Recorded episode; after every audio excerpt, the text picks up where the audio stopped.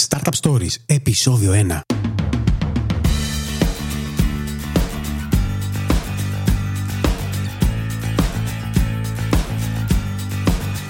Φίλες και φίλοι, καλώς ορίσατε στο πρώτο επεισόδιο του Startup Stories. Είμαι πραγματικά πολύ χαρούμενος και ενθουσιασμένος για δύο λόγους. Ο πρώτος είναι η δημιουργία αυτού του podcast. Είναι κάτι που σκεφτόμουν και σχεδίαζα αρκετό καιρό. Ο δεύτερος λόγος είναι που είστε μαζί μου αυτή τη στιγμή. Θέλω να σε ευχαριστήσω και φυσικά να σας πω ένα μεγάλο καλώς ήλθατε.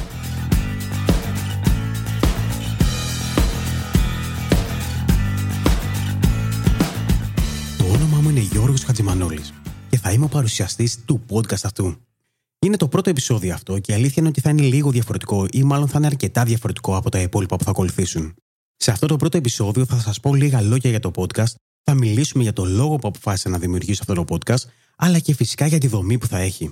Από το επόμενο όμως επεισόδιο θα ξεκινήσουμε τις συνεντεύξεις με τους ανθρώπους που βρίσκονται πίσω από τα καλύτερα ελληνικά startups. Δεν θα μιλήσουμε όμως μόνο με αυτούς. Θα μιλήσουμε και με ανθρώπους του επιχειρηματικού χώρου, που είμαι σίγουρος ότι θα μας δώσουν πολύτιμες συμβουλές και θα μας μιλήσουν για τη δική τους ιστορία στο χώρο. Α ξεκινήσουμε λοιπόν να δούμε το λόγο ή καλύτερα τους λόγους που αποφάσισα να δημιουργήσω το Startup Stories. Ο πρώτος λόγος είναι η αγάπη μου για τα podcast.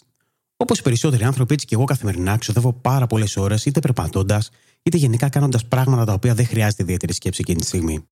Τις περισσότερες φορές προσπαθώ να ακούω κάτι και αλήθεια είναι ότι η βασική μου επιλογή για πάρα πολύ καιρό ήταν το ραδιόφωνο και η μουσική.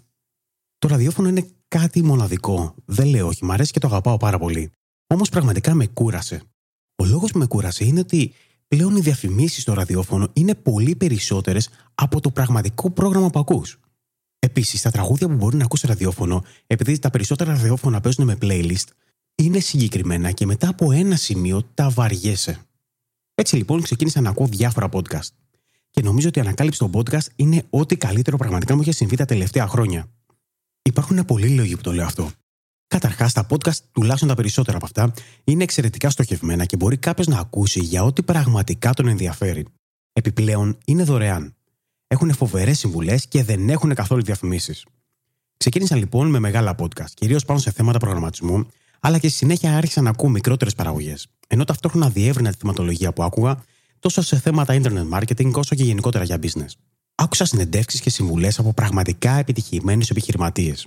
Και λέγοντας επιτυχημένους επιχειρηματίες, αναφέρομαι σε ανθρώπους οι οποίοι είναι παγκοσμίως γνωστοί και που τους ξέρω όπως μπορεί να τους ξέρετε κι εσείς ή μπορεί να έχετε αγοράσει τα βιβλία τους όπως και εγώ μέσα από το ίντερνετ.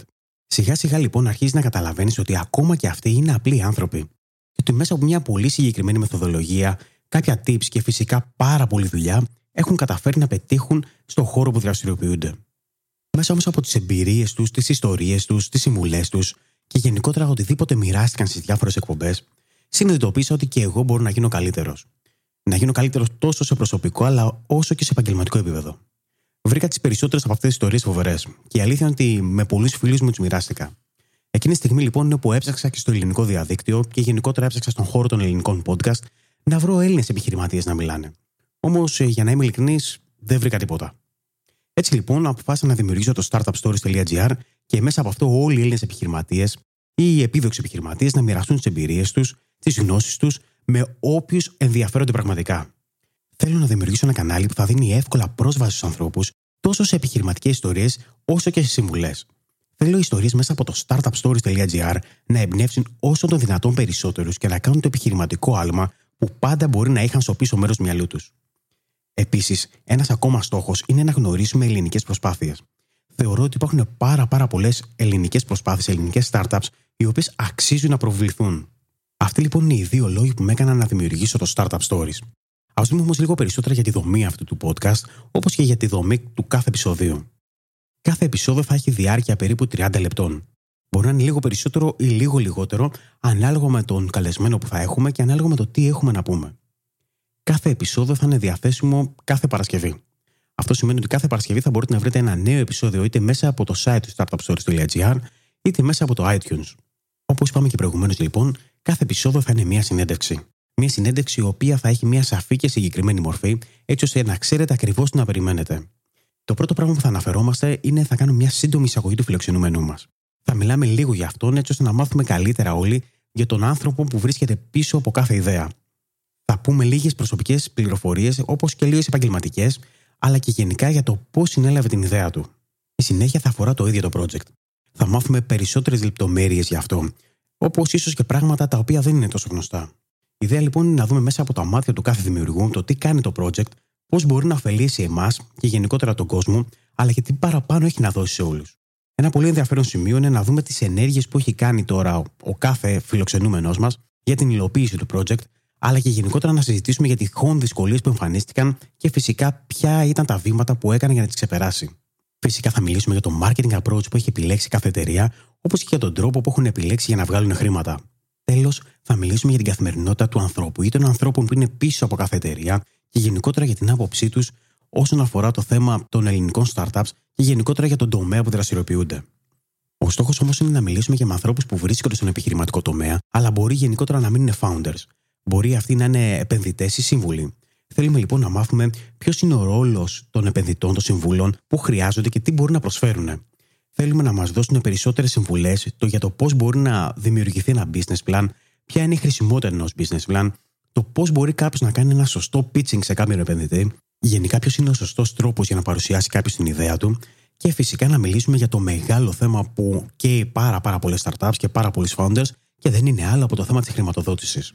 Στόχος λοιπόν είναι να μιλήσουμε με ανθρώπους οι οποίοι ξέρουν πώς γίνεται μια σωστή χρηματοδότηση, να μας πούνε τις υποχρεώσεις και τις απαιτήσεις που υπάρχουν, αλλά και γενικότερα διάφορες συμβουλές που μπορεί να ακολουθήσει κάθε startup για μια επιτυχημένη χρηματοδότηση. Σε γενικές γραμμές, λοιπόν, αυτό θα είναι το Startup Stories. Πλέον ξέρετε τόσο τους λόγους που το δημιούργησα, όσο και γενικότερα τη δομή που θα έχει κάθε επεισόδιο. Θα τελειώσει λοιπόν αυτό το επεισόδιο με λίγα λόγια για μένα. Γεννήθηκα στον Πειραιά και από μικρός μπορώ να πω ότι είχα έφεση στους υπολογιστές. Θυμάμαι ακόμα τον πρώτο μου υπολογιστή εκεί γύρω στα τέλη της δεκαετίας του 80, ο οποίος ήταν ένας ε, Snyder Euro PC, είχε πορτοκαλί οθόνη, CGA θυμάμαι καρταγραφικών, δεν είχε καν σκληρό δίσκο και είχε λειτουργικό MS-DOS. Τα πρώτα μαθήματα προγραμματισμού που πήρα ήταν σε ηλικία μόλις 9 ετών, γνωρίζοντας για εκείνη την εποχή το μαγικό κόσμο της GW Basic. Τα χρόνια λοιπόν πέρασαν και έτσι αποφάσισα ότι ήθελα να γίνω προγραμματιστής. Δεν είναι και περίεργο. Σπούδασα πληροφορική και αμέσως σε ηλικία 21 ετών έπιασα την πρώτη μου δουλειά. Θυμάμαι ακόμα την περηφάνεια που ένιωσα όταν το πρώτο αποκλειστικά δικό μου πρόγραμμα εγκαταστάθηκε σε δεκάδες πελάτες. Το μικρό βήμα του επιχειρηματία μπορώ να πω ότι μέτρωγε από πάρα, πάρα πολύ μικρή ηλικία.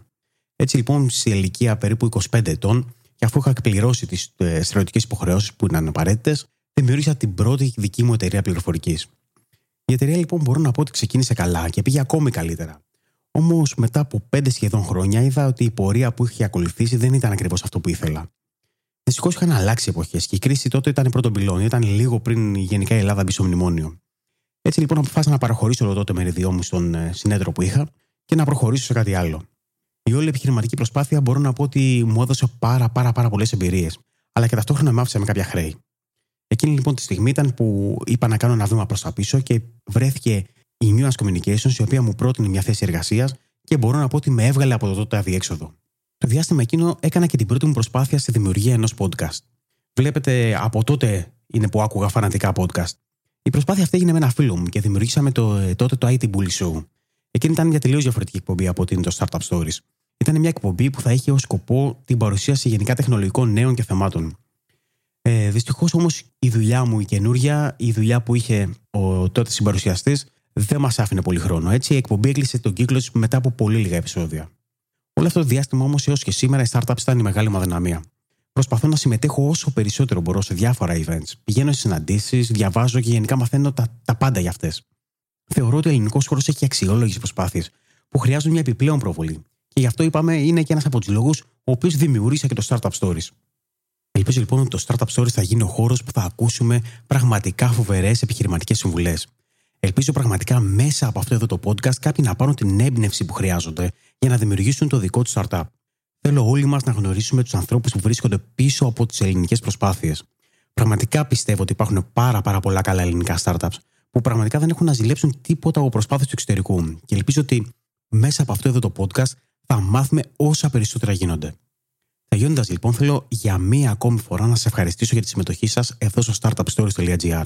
Ελπίζω πραγματικά ότι ένα, αν όχι όλα τα επεισόδια που θα γυρίσουμε, θα σας δώσει τη σπίθα που χρειάζεται για να δημιουργήσετε τη δική σας προσπάθεια. Ελπίζω να γνωρίσετε ανθρώπους και προσπάθειες που δεν ξέρατε έως σήμερα. Μακάρι εσείς να είστε ο επόμενος φιλοξενούμενος αυτής της εκπομπής. Πραγματικά, πραγματικά το εύχομαι. Αν πιστεύετε λοιπόν ότι αυτό το podcast έχει κάποια αξία και θέλετε να μάθουν περισσότερο το μήνυμα που προσπαθούμε εδώ στο Startup Stories να μεταδώσουμε, τότε πραγματικά θα σας παρακαλούσα να μοιραστείτε αυτό το επεισόδιο με τους φίλους σας.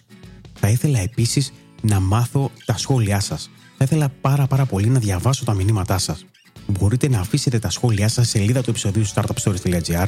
Η σελίδα είναι startupstories.gr κάθετος 1. Να είστε σίγουροι ότι θα τα διαβάσω και θα απαντήσω σε όλα. Είναι πολύ σημαντική για εμένα η συμμετοχή σας και θα χαρώ πραγματικά να δω τόσο τα σχόλιά σας όσο και τις προτάσεις σας. Αν έχετε να προτείνετε κάποιο startup που πιστεύετε ότι αξίζει να δούμε, τότε πηγαίνετε στο startupstories.gr κάθετος propose και συμπληρώστε τη φόρμα που θα βρείτε εκεί. Θα ήθελα επίσης, αν, αν γενικά συμμετέχετε στο Facebook, να μπείτε στην ομάδα που έχουμε δημιουργήσει στο Facebook για να μπορούμε να γνωριστούμε όλοι από εκεί και να μιλήσουμε. Είμαι ο Γιώργος Χατζημανόλης και σας ευχαριστώ πραγματικά που ήσασταν μαζί μου σήμερα. Μέχρι την επόμενη εβδομάδα σας εύχομαι ό,τι καλύτερο.